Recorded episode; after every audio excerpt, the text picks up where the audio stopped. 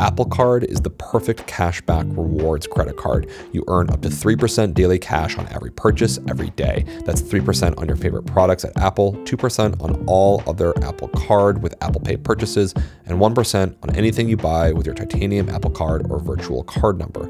Visit apple.co slash card calculator to see how much you can earn. Apple Card issued by Goldman Sachs Bank USA, Salt Lake City branch, subject to credit approval. Terms apply. Hi, I'm Johanna Ferreira, content director at Pop Sugar Juntos. Juntos is all about celebrating Latinx culture, pride, our many intersectional identities, and joy. Thanks to support from Prime, there's so much to get into over at Juntos this month. From conversations with the Latinx minds behind our favorite new movies and resurrected TV shows, to thoughtful celebrity commentary and exclusive interviews with some of the biggest Latin music artists today. And it doesn't stop there. Get more of the music, movies, and shopping you love on Prime. Whatever you're into, it's on Prime. Visit amazon.com slash prime to get more of whatever you're into from streaming to shopping. And get all of our latest coverage at popsugar.com slash juntos. Con amor, Johanna. When I was a young man in high school, I was obsessed with funk music.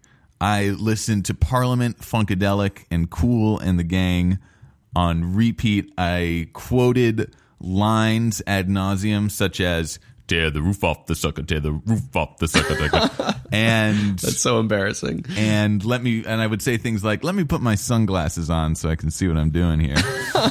I was in a band, a short-lived band called Function with a K, not a C, oh, God. and I may have written a song called "You Funked My Battleship."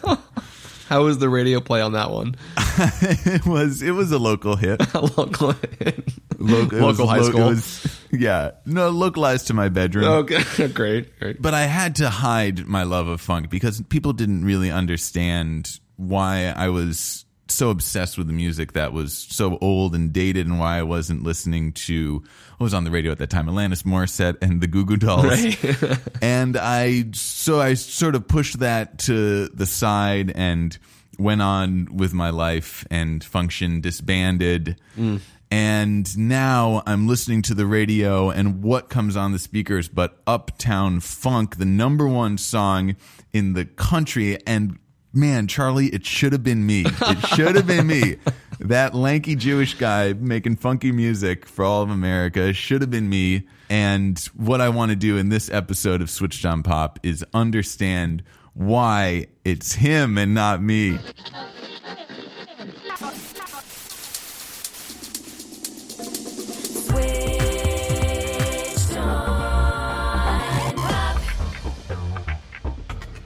I'm songwriter Charlie Harding, And I'm musicologist Nate Sloan. and you're listening to Switched on Pop, the show about the music in pop music. On today's episode, we are going to delve deep into the number one song in America, Uptown Funk by Mark Ronson featuring Bruno Mars. And we're going to try and understand why a DJ is leading the revival of soul and funk music. And what is it about the sound of funk music that makes it just so funky? And for the first time in the short history of Switched on Pop, we are going to be joined by a special guest who will help us understand what happened to funk. Where did it go? Why did it disappear in the first place? And why is it coming back today? So, Mark Ronson comes out with this single, Uptown Funk, for his record, which came out yesterday. And just last week, he usurped Taylor Swift as Wow. the number one song on the charts, which is really maybe heartbreaking for Nate and I, as you all have seen our love for Taylor. There's lots of people who've got to be asking, who is this Mark Ronson? Well, he's this secret sage of pop music. One of those guys working behind the scenes, Right. putting out hits year after year, and all the while growing his name with iconic DJ sets, largely in New York, but also around the world. And he's got credits to his name with Christina Aguilera, Adele, Bruno Mars, even Paul McCartney. And he's, of course, best known for his work with Amy Winehouse on Back to Black. They tried to make me go to rehab. I said no, no, no. Yes, I've been black, but when I come back. So you've got this person who's been working behind the scenes, and all of a sudden his name is now on the charts. Right. And so what we're seeing here is the move from producer into artists. Something that we should all acknowledge is every time we hear a really good pop song on the radio, there's usually someone behind it who's helping craft that sound. And Mark Ronson is a great example of one of those producers. He's making that crossover now. I think a, a, one, a great example from the past would be Quincy Jones, who was behind many of Michael Jackson's records. Um, what else was he behind? He was he started as a trumpet player actually. Played in Dizzy Gillespie's band, yeah. I had no idea. Yeah. Yeah. And he also worked with Ray Charles, uh, Frank Sinatra. He's got Eddie Van Halen, Wow. uh, Stevie Wonder, Marvin Gaye. He's completely across the uh, across categories. But he also uh, broke out with his own music, and like Ronson was was a crossover from between producer and actual artist. Exactly. But it's a rare thing to do. It's not not often accomplished. So now now that we know who this Mark Ronson is, let's start us off listening to Uptown Funk. Wait a minute. Fill my cup, put some nigga in it. Take a sip, sign the check. Julio, get the stretch. Right to Harlem, Hollywood, Jackson, Mississippi. If we show up, we gon' show out. Smoother than a fresh drop. Skip it. I'm too hot. A dragon wanna retire, man. I'm too hot. Bitch, say my name, you know who I am. I'm too hot. And my that money. Break it down. Girls hit hallelujah. Girls hit hallelujah. Girls hit. Cause Uptown Funk don't give it to you. Cause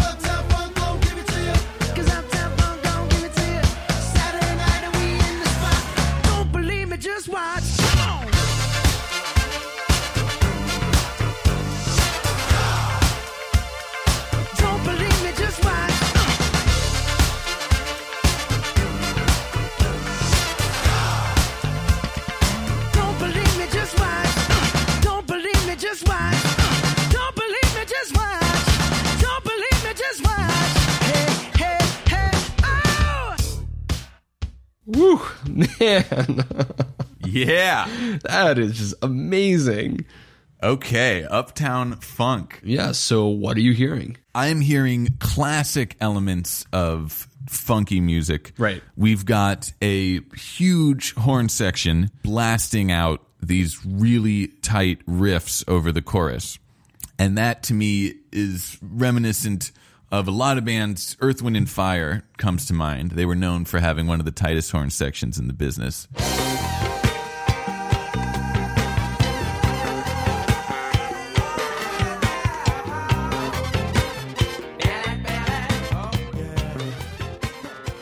Yeah, and I'm definitely hearing some of those funky drums, James Brown style. You know what I'm talking about.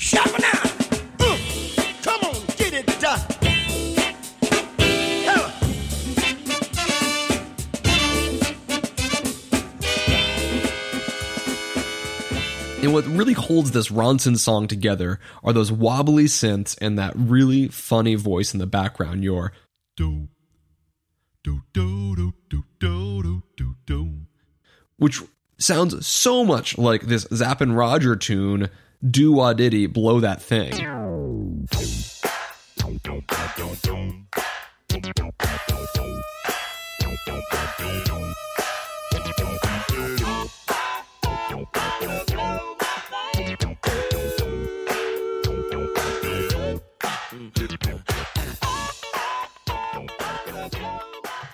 What else, Charlie? What else is. The most important element of a great funk song is, of course, the bass. Yes. And Uptown Funk is just seeped in that funky slap bass. Can you quickly explain to us what is meant by slap bass? Sure. Well, a typical bass player is going to pluck the strings with their fingers for a more muted and mellow tone. But Larry Graham of Sly and the Family Stone invented a whole new way of playing the bass where you would slap the bass with your thumb and then pop up with your fingers, creating this incredibly percussive, rhythmic style. And you can hear that slap bass from Larry Graham on Sly and the Family Stones.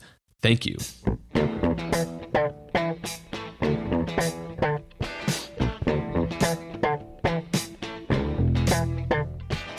Well, and I think the other thing that's going on here is funk is all about um, this this vamp. In contrast to many of the other songs we've talked about, this doesn't have a complex harmonic structure or even much of a harmonic structure at all. Right. There's few chords. There's very few chords, and you could argue that there's really only two chords going back and forth Right. throughout this entire song. Instead, the way this song creates contrast and interest is through rhythmic variation, through different instrumental combinations, Yeah. and through different lyrical sections. Right. Yeah, I think if if you if you break down the song, it doesn't even have the structure of a typical pop song. A typical pop song you ha- we've talked about before on Switch on Pop. You have your verse, Right. Your chorus, Right. and your bridge, Right. And they're usually going to be verse, chorus, verse, chorus, bridge, verse, chorus, Right. Something like that. And when you listen to Uptown Funk and you try to say, well, where's the chorus? There, there's not really a chorus, right? No. You have the like, I'm too hot. God damn. You've got the girls hit you hallelujah.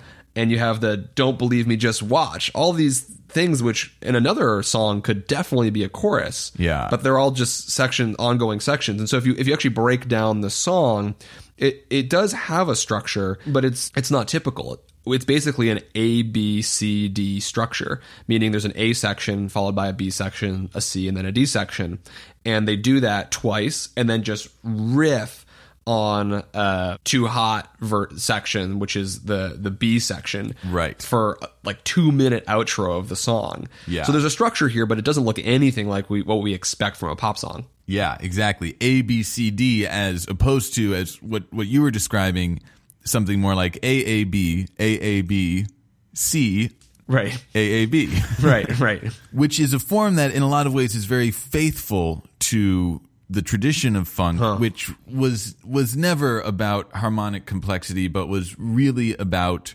rhythmic excitement and lyrical in, invigoration. probably best exemplified by James Brown in many ways. the Yes. godfather of funk music. Yeah. In the other single from this Mark Ronson record, featuring the the return of the rapper Mystikal, it's very much in a James Brown mode. Calling on calling for the prince of the south. Kill that gabba dabba douche. I just got out.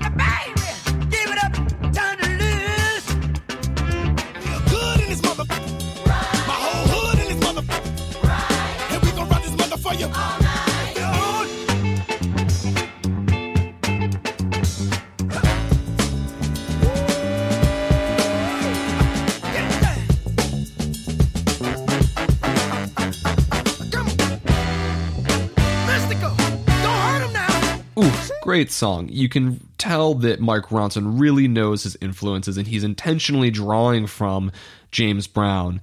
Here you can hear it's uh, Really focused on a, a really complex drum beat and r- rapping, or I mean, like really James Brown kind of style shouting over the track. yeah, it has a, a preacher like quality. It there's a it's it's it's a talkiness um, with incredible vocal syncopation and utterances. Uh, in, entirely his own style, which he helped create. which raises a question is this song uptown funk is it merely a static recreation of a bygone musical genre or are mark ronson and bruno mars really adding something new to this style of music to answer that question, I think we should go to the source itself. Mark Ronson has a TED Talk viewed over a million times oh okay where he looks at the history of sampling and how it affects music, in which he says, You can't just sort of hijack nostalgia wholesale. There has to be, it leaves the listener feeling sickly. You have to take an element of those things and then bring something fresh and new to it. and I think any great artist is always referencing the past, showing their incredible repertoire, Right. but making it relevant for modern times. I think a composer who illustrates that really well in the classical world is someone like Arnold Schoenberg. This is someone who, in the beginning of the 20th century, revolutionized music by what he called emancipating dissonance. In other words, he he abandoned the harmony of chords and melody that was familiar to Western tonal music for some 300 years Huh. and said we need to come up with a new system of music where all pitches are created equal. This results in a, in a hugely influential and to a lot of ears very discordant and cacophonous music. But what's interesting is that in the beginning of his career, even as he was experimenting with these really radically new melodic and harmonic forms, he was still putting in them them in really old vessels. Oh. Basically putting them in baroque dance forms. So here's a recording of Glenn Gould playing first the Bach Baroque Gigue, followed by the Schoenberg, and you'll sure, sure and you'll surely hear the difference.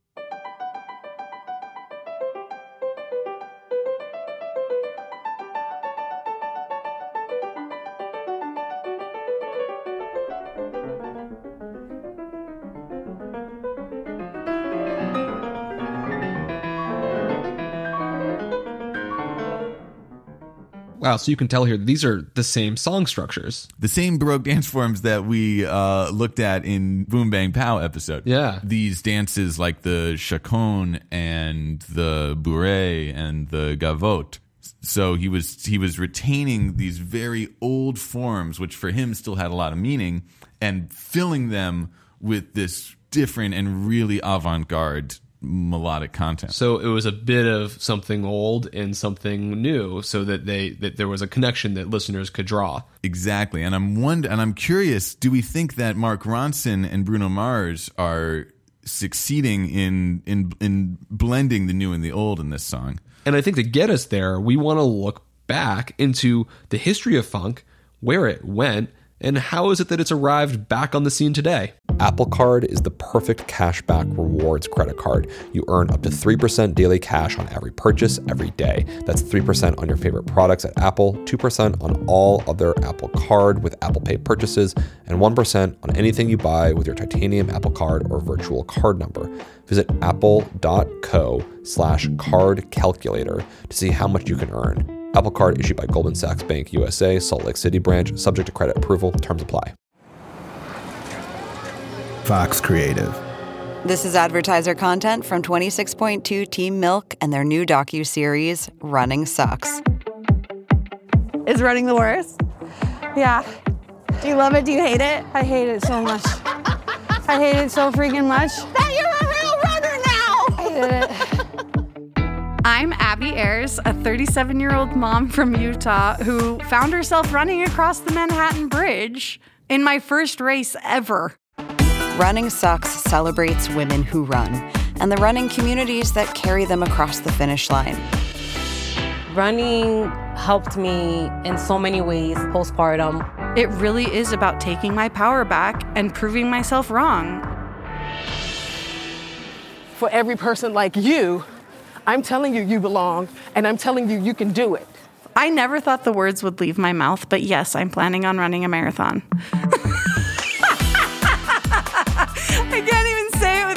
laughing, because, like, who would have thought?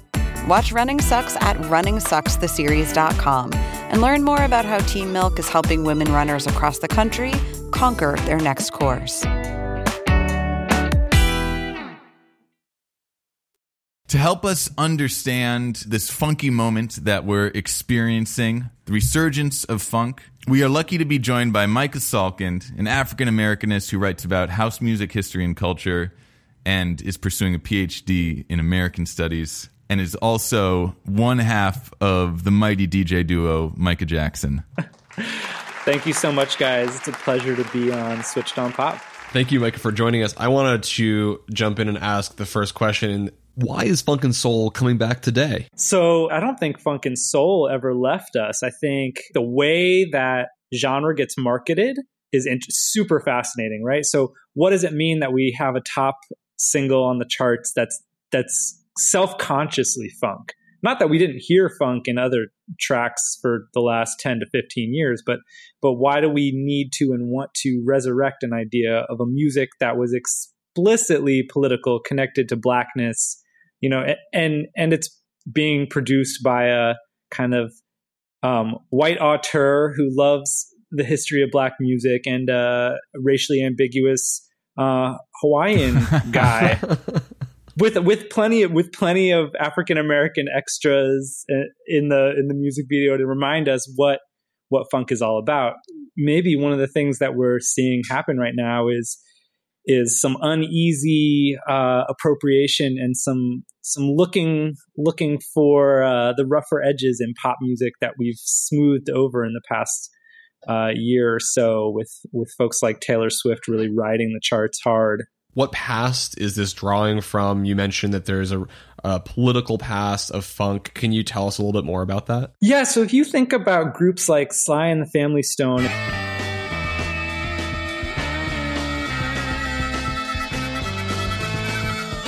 Artists like uh, James Brown, you know, godfather of, of funk and soul. Get past the people, get past the hitman.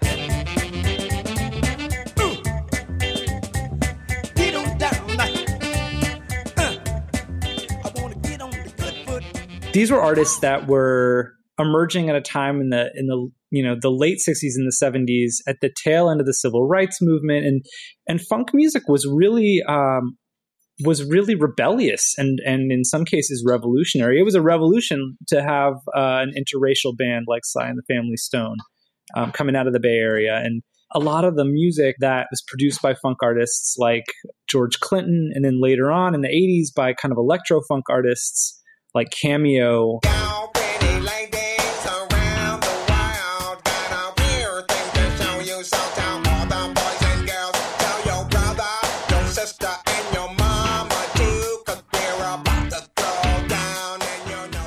it was party music first and foremost. You know, I don't want to I don't want to take that away from it, but it was also it was also born in a particular political moment that artists were responding to, and and and the energy of that music reflects reflects kind of uh, the the rise of of neoliberalism and kind of the death of Fordist economics in the U.S. and and I think that's why it gets incorporated into hip hop so much, and and it, it, funk is really the lifeblood of gangsta rap in the early '90s.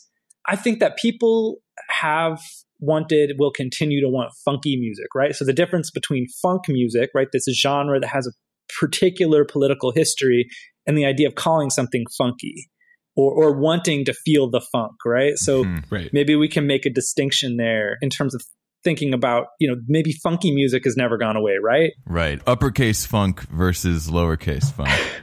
yeah, that's perfect. It might not have gone away, but we shouldn't ignore there might have been some intentional things going on in the industry of music that led to the decline of, of record sales as they weren't promoted, even though the music never went away. Right. I definitely think that's true. I think that um, you know you sort of see an ebb and flow with interest and investment in, in black artists in particular in the U.S. Um, in terms of the mainstream recording industry. And independent labels, so many of them important ones like Vee-Jay in Chicago, black owned and operated, and of course Motown in Detroit, and then later LA. You know, some of those smaller independent labels really became the breeding grounds for for the majors. So the top artists would get creamed off the, the smaller independent labels and then get big distribution deals with Atlantic or Warner's or whatever. And then that really helped kill, you know, that and payola scandals um, that were disproportionately targeting small and minority owned record labels. What were those? So that was, so if you know what payola is, it's the kind of pay to play record pr- promotional practices that probably in some guise continue today. I remember it was it was featured in uh, the Get On Up James Brown biopic, and he sort of breaks all the rules and figures that he's going to fire all of his business people, and he'll just uh, go and pay, pay the young DJs to play his music. Right, right, and, and which is not an uncommon practice. It just so happens that when black record executives did that, you know, Right. there was a disproportionate response by the FCC. Huh. Um, so you have labels like Philadelphia International, which you know is basically the hotbed for most of what we know in terms of orchestral disco, really the the, the biggest budget stuff.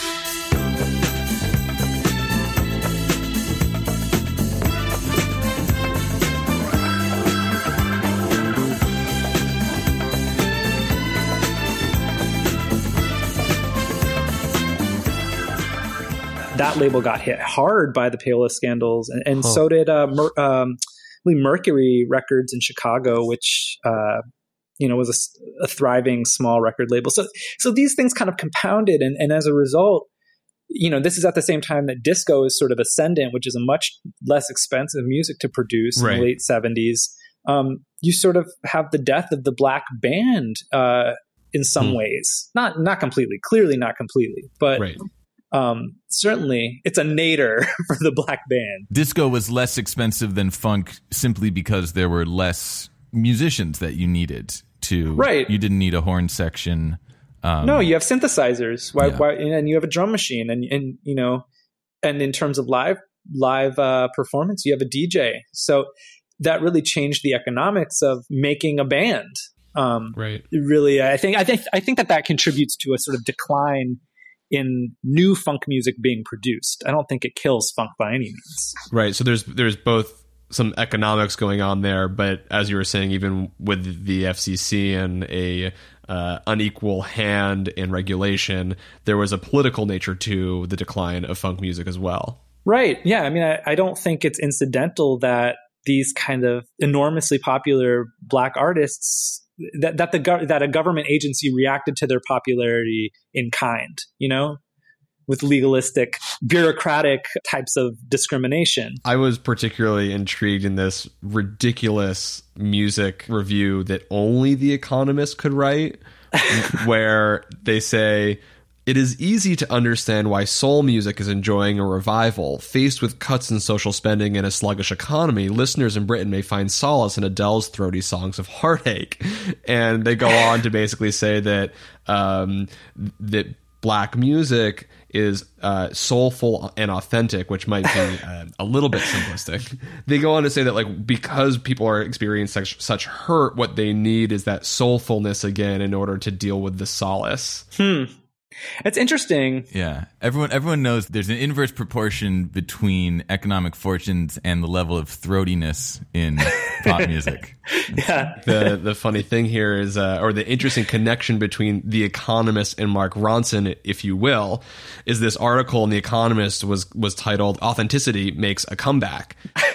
Authenticity, the most ill-defined concept ever. It's terrible. That's what I'm saying. Lots of generalizations. Only the economist can write this stuff.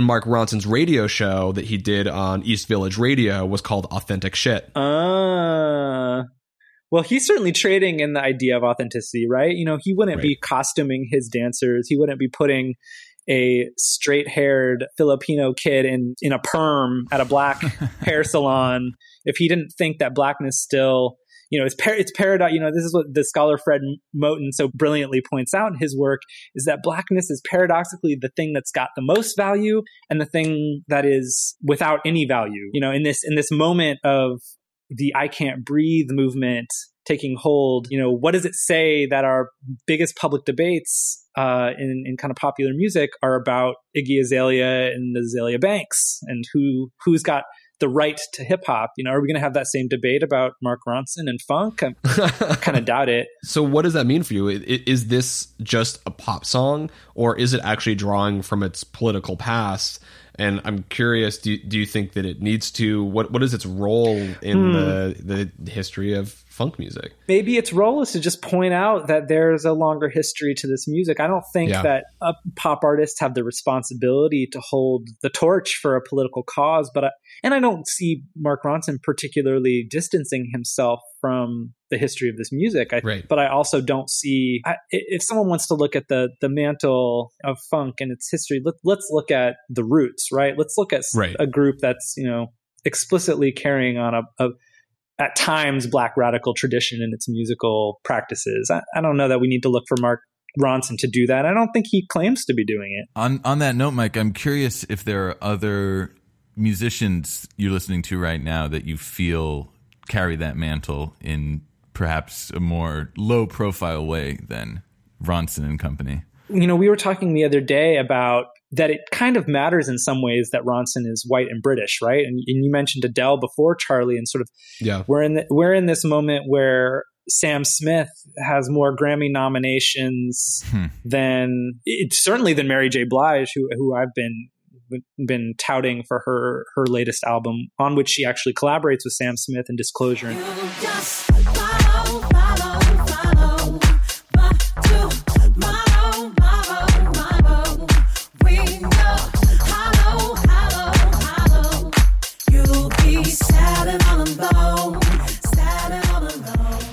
We keep trying to find uh, white artists that will do what so many black artists are already doing. And and I don't think that I think that that you know that's just part of a white consumer public wanting to see people that look like them.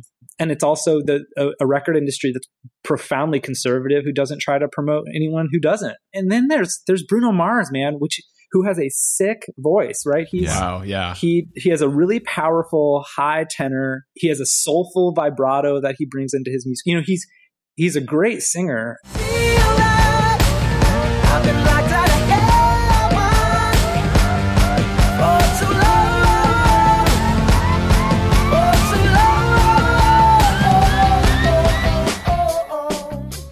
You know, this isn't a lyrical masterpiece, you know, but but he's really he's, he's, working that he's working that uh that party music sound. Yeah. and and you know, I think one of the things we also have to consider too is that people are exhausted with the EDM. It's just been too much for too right. long now and right. people want live instruments, they want variety, right? Like they don't want their radio dial to just be Avicii on every other track or whoever the right Swedish or whatever dude is of the moment. Right. And that's why Uptown Funk is so popular right now. It has got a great live band in the backing track. This is not a cartoon of funk. No, Ronson has put together one of the best live bands you can imagine.